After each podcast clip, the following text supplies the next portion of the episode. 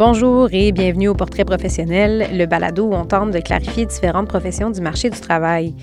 Dans l'épisode d'aujourd'hui, on rencontre Méline Devan, thérapeute du sport.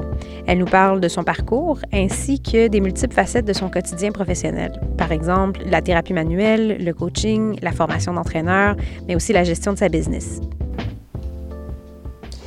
Méline Devan, bonjour. Allô? Tu vas bien? Ça va bien, merci. Alors, on se rencontre aujourd'hui pour parler de ton métier. Veux-tu nous dire ce que tu fais? Je suis thérapeute du sport et euh, entrepreneur. Thérapeute du sport et entrepreneur. Ah. Quand tu vas dans un party, oui. tu rencontres quelqu'un pour la première fois, puis tu dis Salut, je m'appelle May, je suis euh, thérapeute du sport entrepreneur, qu'est-ce que les gens imaginent que tu fais? Mais honnêtement, souvent, les gens savent pas c'est quoi un thérapeute du mm-hmm. sport. Euh, généralement, je dirais que quand j'ai besoin de l'expliquer pour que les gens font, euh, comprennent bien, je dis souvent, je fais de la thérapie par le mouvement. Je travaille en gym. OK. J'ai souvent le Ah, t'es entraîneur. Non, pas vraiment. Oui, mais non. Oui, mais non. oui, mais non. Fait euh, un entraîneur avec une petite spécialité. OK. Et comment tu la qualifierais, cette spécialité-là? Euh, ben encore là, c'est vraiment euh, du point de vue thérapeutique. Fait qu'autant en thérapie du sport, on peut travailler en clinique avec les gens qui ont eu une, blessure musculo-squelettique aiguë ou, même des, douleurs chroniques. Euh, autant on a la composante qu'on va travailler aussi au niveau de l'entraînement. on a quand même une formation assez assez développée en, entraînement, en kinésiologie. En fait, c'est comme un peu un bac euh, en kin avec une spécialisation en thérapie du sport, du moins dans mon temps. Mm-hmm.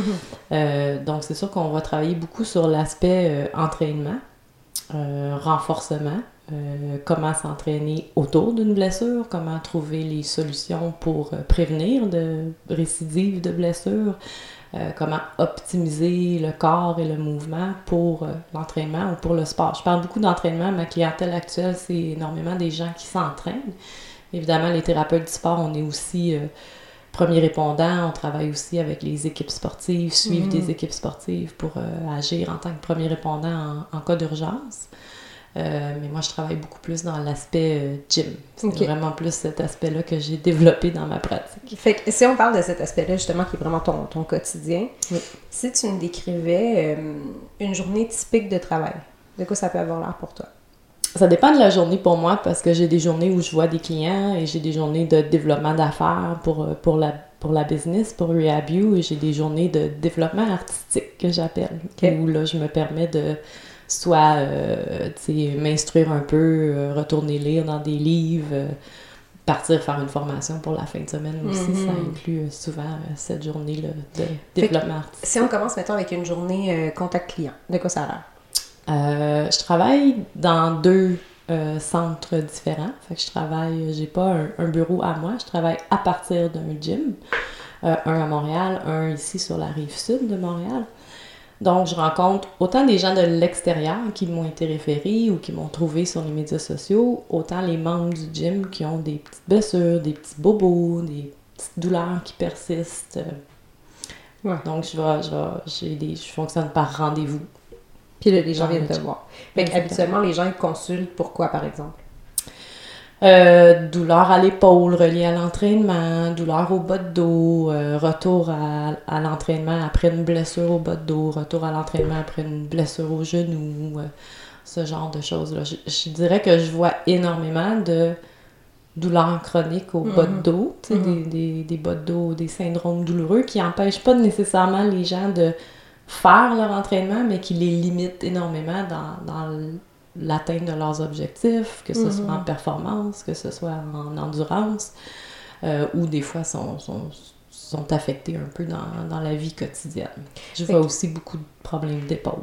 Beaucoup de problèmes d'épaule. Fait c'est des gens qui vont un peu euh, venir de plusieurs, euh, de plusieurs milieux, de ce que je comprends. Là. Ça pourrait être des athlètes, comme ça pourrait être monsieur, madame, tout le monde, qui s'entraîne parce qu'il prend plaisir, mais là, j'arrive plus à faire ce que je faisais parce que j'ai mal, ou je voudrais me rendre plus loin, j'y arrive pas, j'ai mal. C'est un peu ça. On peut à un peu pour ça. Exactement.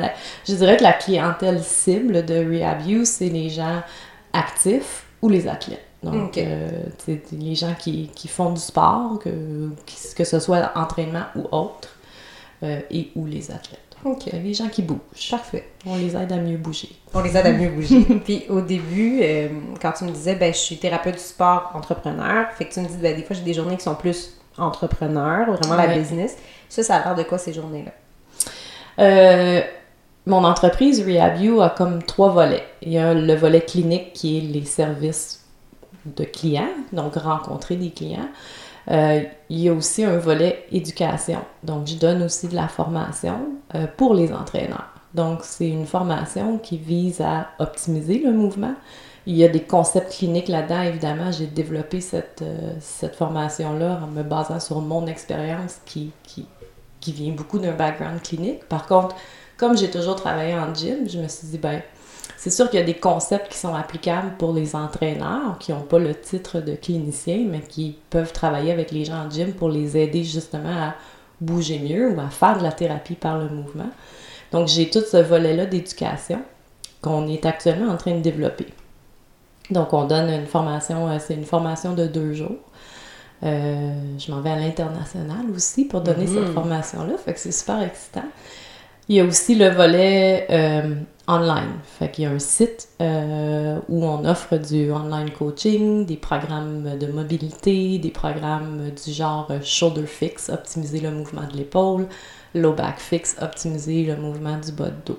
Que quand tu dis comme ces services-là en ligne, est-ce que c'est on voit des vidéos de toi qui expliquent des trucs ou euh, tu vas comme skyper avec des gens puis dire comment ajuster ta posture? Ouais, le, le coaching online, ça va être, euh, ça inclut évidemment une entrevue Skype au départ euh, pour parler des, de la, la blessure qu'il y a eu ou les petits syndromes douloureux qu'il y a.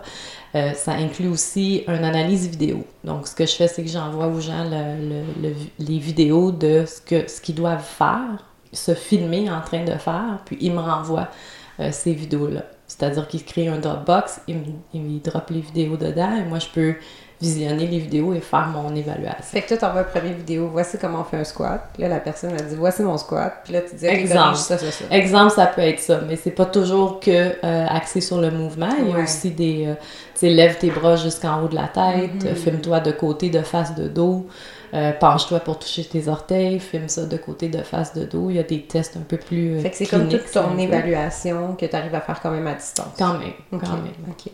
Fait que si on revient, mettons, est-ce que j'avais fini les volets? Fait qu'on a dit avec des gens, Clinique, business, éducation, éducation. et, et, euh, online. Ouais, ok, parfait. Fait que si je reviens à la partie euh, vraiment avec la clientèle, euh, comment tu pourrais me résumer, mettons, une rencontre avec un client? De quoi ça pourrait avoir l'air? Euh, ben, la première rencontre, mettons, à l'évaluation initiale, ben là, c'est beaucoup le, en anglais, on dit le history taking. Bon, si c'est, mettons, un, une douleur aux épaules, que c'est pas relié à j'ai fait un faux mouvement, j'ai eu une dislocation de l'épaule ou je me suis fait euh, plaquer au hockey puis je me suis fait mal à l'épaule, vraiment plus un, syndrome douloureux.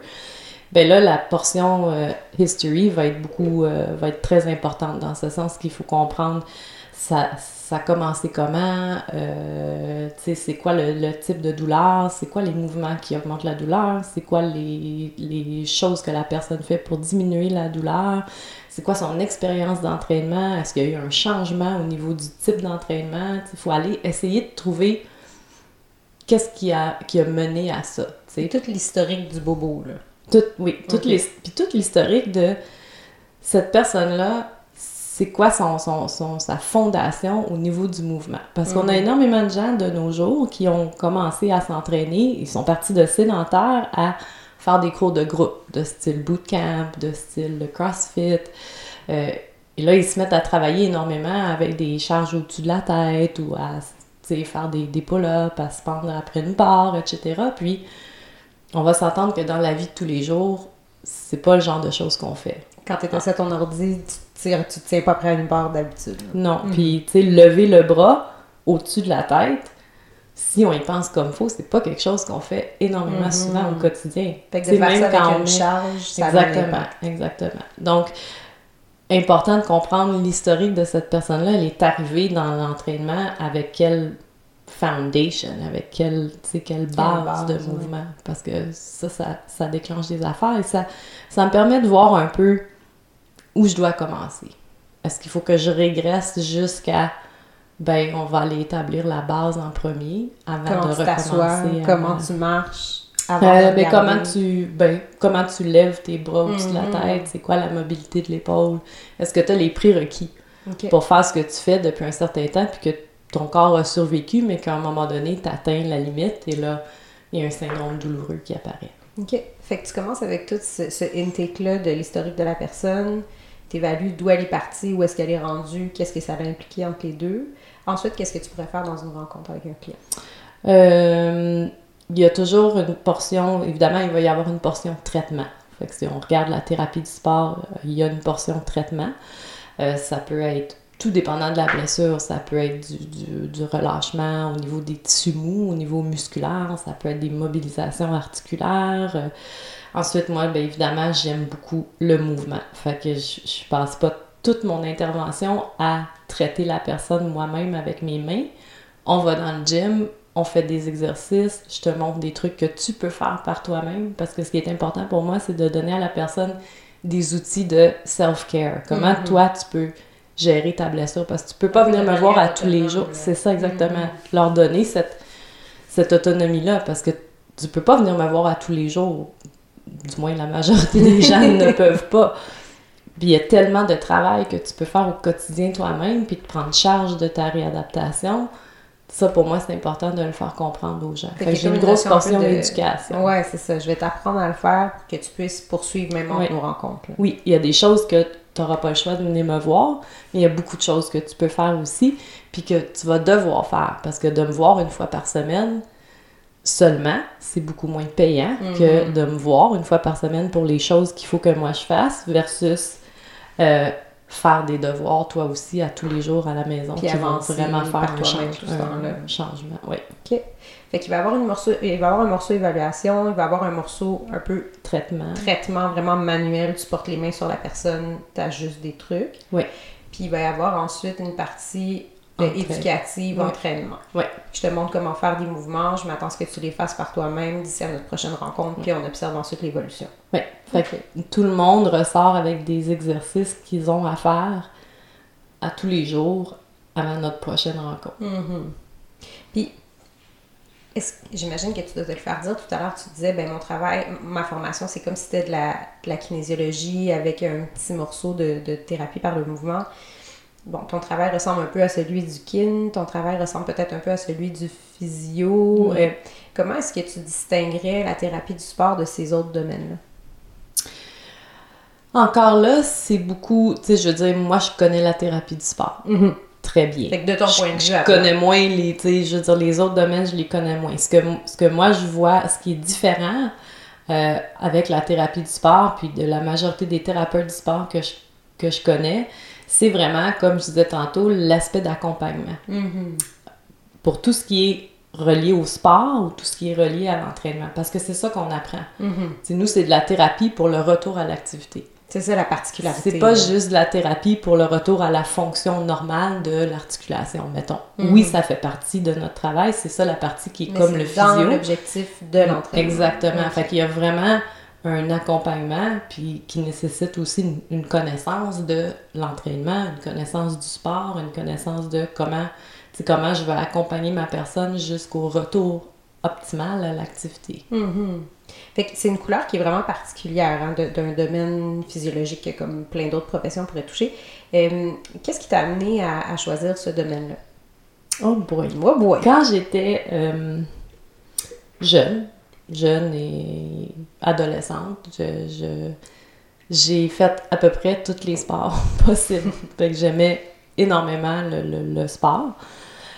Puis évidemment, je me suis beaucoup identifiée à ça à l'adolescence. Le sport, c'était mon c'était moi, c'était mon estime de moi. Même, je dirais, à l'adolescence, on cherche beaucoup notre identité, notre euh, je la retrouvais beaucoup dans, dans le sport. J'étais bonne en sport. J'étais bonne à l'école, j'étais bonne en sport aussi.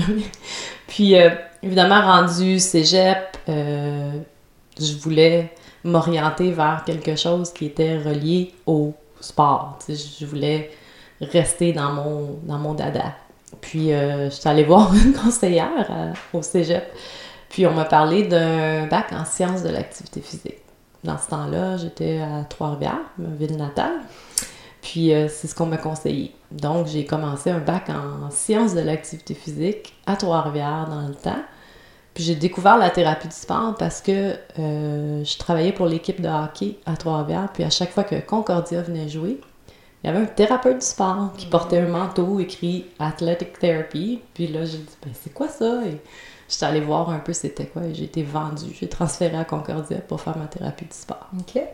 Puis, qu'est-ce qui est attrayant dans ce que tu voyais dans, dans le rôle de cette personne-là avec l'équipe de Concordia? C'est drôle parce qu'au départ, étant donné que j'aimais tellement le sport, c'était vraiment la partie accompagner des équipes sportives, là, être le thérapeute d'une équipe, faire le taping, la préparation avant Quand la tu game. disais premier répondant, cette un partie peu, ouais, ok. Ouais. La partie, tu sais, la partie premier répondant est pas toujours, tu sais, dans un monde idéal, tout se passe bien, personne se blesse. Mhm. Il y a aussi, il y a beaucoup la partie, c'est qu'en tant que thérapeute du sport, tu es souvent beaucoup impliqué dans la partie euh, euh, retour à l'entraînement, les modifications à faire, les trucs que la personne va pouvoir faire pendant les pratiques, étant donné sa blessure. Tu es impliqué au-delà de tu viens, je manipule un peu ta blessure, je fais le- les trucs hands-on, puis après ça, t'es parti. Mhm. Fait que c'était vraiment Tout cette partie-là de dire je m'entoure d'athlètes et de sport. Fait que c'est vraiment pour Tu ça. baignais dedans. si tu faisais Exactement, ça. exactement. Fait que j'étais comme, wow, tu sais, c'est, parfait. C'est pas juste en gym, c'est sport. C'est sport et gym. Fait que c'est pas mal. ça comblait beaucoup de choses que tu recherchais. Exact. Puis, éventuellement, tu t'es as pris un angle qui était entrepreneurial, tu as parti ta business. Euh, Qu'est-ce qui fait que ça, c'est l'approche que tu as choisie euh, dans ta profession? Euh, écoute, ça, ça a été. euh, j'en suis pas à ma première business, en fait. fait que je suis déjà. euh, euh, j'ai déjà eu des partenaires d'affaires. euh, j'ai déjà eu une autre compagnie avec d'autres partenaires où on faisait de la performance athlétique. Donc, on était. C'était quand même très complet comme compagnie. On était quatre euh, spécialistes dans nos domaines. C'est-à-dire, il y avait euh, une autre thérapeute du sport que elle faisait beaucoup de, de thérapie hands-on. Moi qui faisais de l'entraînement plutôt en gym, fait plus- plutôt de la thérapie en gym. Euh, un entraîneur qui faisait beaucoup de développement athlétique, fait qu'avec les équipes sportives, l'entraînement relié à la performance, à la développe- le développement de l'athléticité, et quelqu'un qui spécialisait beaucoup en nutrition. Fait qu'on avait tout le package, puis on avait développé un volet éducation à l'intérieur de ça aussi. Fait que je pense que j'ai toujours eu un petit peu la, la touche de dire, ben, quand on a une spécialité particulière, euh, c'est préférable de travailler pour nous-mêmes. C'est cette fibre entrepreneuriale-là est là depuis toujours. Ça fait partie là, de comment tu conçois le travail. Oui, mais je dirais, je dis, j'ai été travailleur autonome pour la majeure partie de ma vie. Tu sais, oui, j'ai déjà eu un job normal de bureau euh, à un moment dans ma vie où est-ce que j'avais besoin de faire ça. Euh, pour des raisons autant financières que euh, personnelles que circonstancielles, etc. Mais oui, j'ai toujours eu un peu la fibre de dire, ben, je veux travailler pour moi-même, je veux gérer mon horaire, je veux faire mes trucs. Euh, par contre, euh, j'aurais pas fait tout ça toute seule. J'ai- Mhm. J'ai toujours été entourée de gens qui, qui avaient aussi la fibre entrepreneur puis qui étaient meilleurs que moi pour développer une business. Euh, pour Rehab You, ben ça, ça donne que c'est mon conjoint qui, qui, qui m'aide beaucoup avec euh, ce développement-là. Euh, je pense que moi, j'ai le, le, le, le know-how de, de, de pouvoir développer, offrir quelque chose de une différent. à, de, à promouvoir. Ouais, ouais. Mhm. Mais je suis chanceuse d'avoir quelqu'un qui peut m'aider à développer le côté, le côté entreprise. Il y a des gens, des fois, qui vont dire que quand on est un entrepreneur, on a toujours un côté un peu technicien. Là, on sait comment faire quelque chose. Puis parfois, on a le côté très business, puis parfois, on l'a pas. Mais ce que j'entends, c'est que tu l'aies, que tu l'aies pas, mais il y a quand même moyen d'aller t'allier Avec des à gens. des gens qui pourraient te donner ce coup de main-là t'aurais besoin. exactement. Exactement. Moi, le côté business, je être honnête, je l'ai pas du tout. je dirais que moi, j'ai plus un côté technique, oui, évidemment. J'ai, des, j'ai des, bon, j'ai des bonnes connaissances sans, sans vouloir être prétentieuse, métier. mais je connais bien. euh, puis je pense que j'ai développé quelque chose de, de différent et mes taux de, de, de succès avec mes clients sont, sont, sont, sont très bons. Mm-hmm. Euh, je suis plus, je dirais que je me décris plus comme artistique dans mon, dans mon domaine. C'est quoi être artistique dans un domaine scientifique comme le Ouais, ça fait spécial, là. Je pense que c'est de, de, de comprendre les nuances. Souvent- les gens, comme tu dis, c'est un domaine scientifique, fait que les gens, c'est A ou c'est B ou c'est C, ou c'est noir ou c'est blanc. Puis moi, je, je- je suis quelqu'un d'un peu philosophe, je, je veux dire, euh, mon père est asiatique, donc je suis proche du bouddhisme, tu sais, j'aime... euh, j'aime... euh, réfléchir sur des trucs, j'aime j'aime pas le noir et le blanc, tu sais. Pour moi, c'est donc, c'est c'est un peu surprenant que j'ai eu autant de, de, succès dans un, un domaine qui est très scientifique, mais je pense qu'en partie, mon succès est dû au fait que je suis capable d'aller chercher énormément d'informations, de comprendre énormément d'informations, mais de comprendre aussi que c'est les nuances de ça qui, à un moment donné, vont, vont être utiles. C'est pas de l'appliquer à la lettre. On travaille avec l'être humain. Chaque personne est tellement différente que tu peux pas penser que tu vas utiliser un protocole X avec tous tes clients et c'est ça qui va fonctionner. Je pense qu'il faut aller jouer un peu. Il y a comme une grande notion de flexibilité. là. J'ai besoin de savoir l'information comme elle est scientifiquement, mais ensuite, quand je l'applique à un être humain, ça se peut que je le bende un peu là, pour Exactement. que ça puisse répondre vraiment aux besoins de la personne. Exactement. Puis je pense que pour être en mesure de faire ça, c'est pour ça que un mot, on jasait tantôt de, de mots que un mot que j'aimais beaucoup qui était le mot équilibre. Je pense que ça prend un équilibre, tu sais, de comprendre que dans chaque dans chaque chaque outil a son rôle à un moment donné, puis que chaque protocole, chaque système, chaque va fonctionner pour quelqu'un dans un contexte particulier, mais pas du tout pour quelqu'un d'autre dans un autre contexte. Puis ça, faut, faut savoir comme pas s'enligner, comme pas avoir un- une vision tunnel, tu pas tout le temps Mhm. vouloir prendre le même chemin pour chaque personne, puis se laisser beaucoup de liberté. Il y a des gens qui, qui tolèrent pas bien ça parce que c'est comme si c'est un peu chaotique, c'est un peu désorganisé, c'est comme si je oui. suis pas un, un ABC. Mhm. Mais tu sais, la réalité, c'est que avec un être humain qui est blessé en plus, qui a un historique particulier, je veux a dire ABC, il y a une petite partie de ABC. Si on parle d'une blessure aiguë, il y a un protocole, mais au-delà de ça, après ça, c'est... Attends, En fait, il y en a de la liberté. Si, Mm. si tu as assez d'outils, tu sais comment t'en servir euh, comme il faut. Qu'est-ce que tu dirais dans ton travail qui est le plus grand challenge que tu rencontres? Euh, je dirais que parfois, c'est de d'impliquer les gens dans leur réel. Les gens sont encore au stade de ben je suis blessée, quelqu'un va me traiter. Puis c'est ça. Tu vas me le réparer, là, mon bobo. Ben c'est ça. Euh, fait que c'est souvent le, le- le volet. Motivation. pour moi, le volet éducation, il est facile, comme j'aime donner beaucoup d'informations à la personne.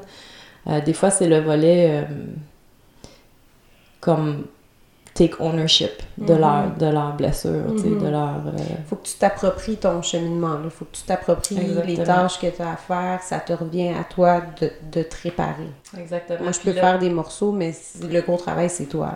là. Ouais. Puis dans les, dans les pires cas, c'est que la personne, après, a pas de résultat.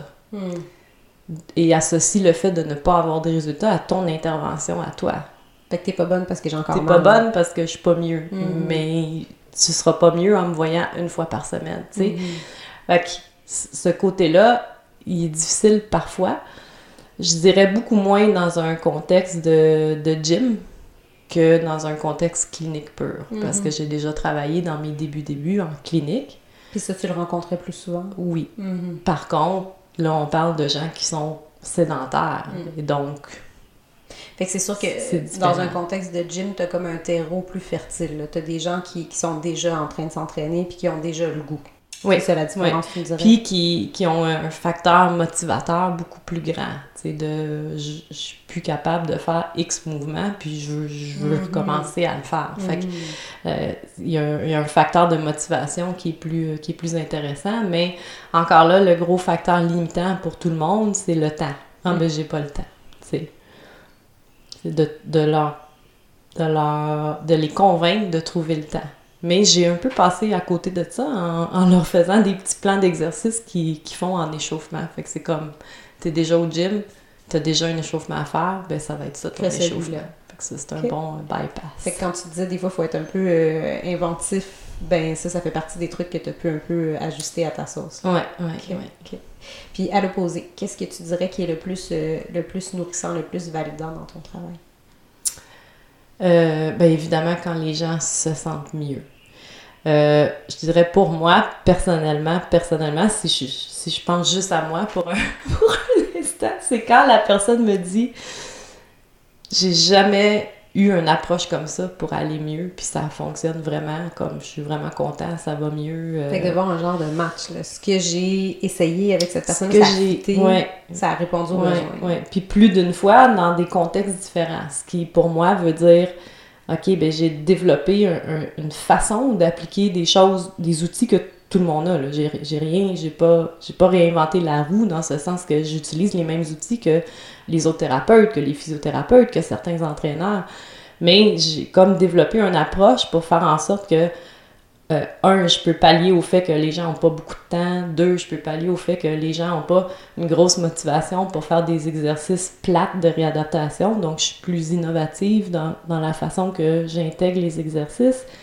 Euh, puis les gens ont des résultats rapidement. Fait que cette, cette espèce de stratégie-là que j'ai développée, parce que j'appelle ça une stratégie, c'est pas un système, parce que il y a, y a, beaucoup de facteurs. C'est comme une méthode, un peu, une façon de faire. C'est comme, euh, ouais, c'est comme euh, une stratégie. Mm-hmm, mm-hmm. C'est comme, comment je...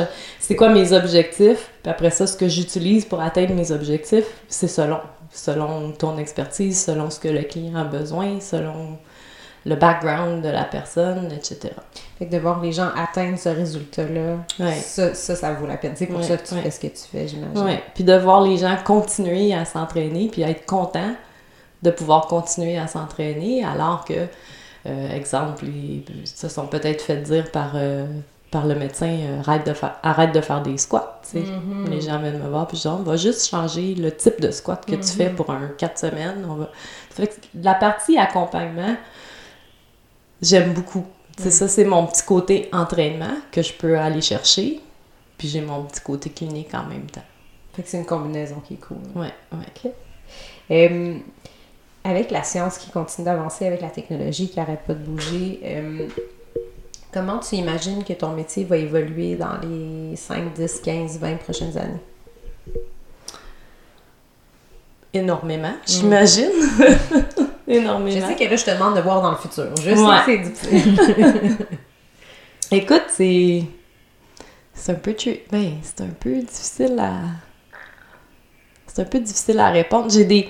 Des fois, j'ai des craintes parce que maintenant, il y a beaucoup, tu sais, avec les médias sociaux, il y a aussi beaucoup de gens qui se self-traitent. Tu sais, autant tu peux acheter des outils de traitement de tissu mou pour le faire toi-même sur toi-même, ce qui pour moi fait pas vraiment de sens, tu sais.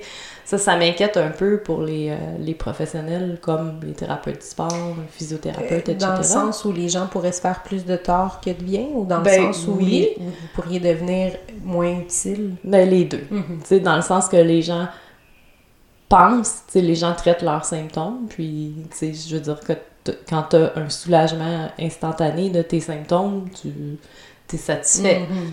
Alors qu'il y a beaucoup plus que ça, il y a beaucoup plus que ça à regarder. Comme si que les gens vont dire j'ai pas besoin d'aller voir un thérapeute du sport. Je fais mon petit relâchement avec mon petit outil puis ça va mieux. Mhm. Mais derrière ça, il y a toute une dysfonction qui s'installe. Fait que as travaillé le symptôme, t'as pas travaillé la cause.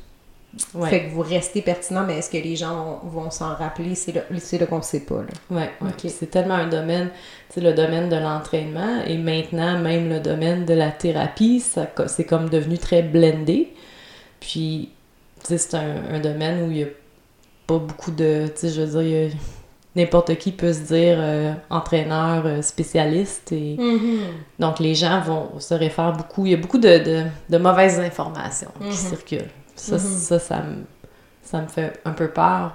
Peut-être pas autant pour la thérapie du, sport dans ce sens-là, mais, dans le monde euh, de l'entraînement. Dans le monde de l'entraînement. Mm-hmm. Puis pour moi, ça fait partie de, mon, de ma profession, le monde de l'entraînement. Côté thérapie, encore là, c'est sûr qu'il reste que la plupart des gens, s'ils fracturent une cheville, vont pas penser à se traiter eux-mêmes. Mais pour les petits syndromes douloureux reliés à l'entraînement, souvent les, les, gens pensent que c'est pas pertinent de voir un professionnel, alors que. c'est comme s'il restait du travail de, de, de, promotion, d'information à faire quant au, service que vous offrez. Oui, oui, okay. d'éducation. Parce que les gens associent souvent la rehab à. Tu la rehab, c'est quelque chose que je fais à côté de mon entraînement et mon sport, alors qu'en réalité, faut voir ça, faut, faudrait qu'ils voient ça comme un même continuum. Oui. Fait que si je m'entraîne, j'ai intérêt à prendre soin en même temps. C'est les deux ensemble. Merci à notre invité et merci à vous d'avoir écouté cet épisode des Portraits professionnels. Pour plus de détails sur cette profession, visitez notre site internet au www.saltoconseil.com.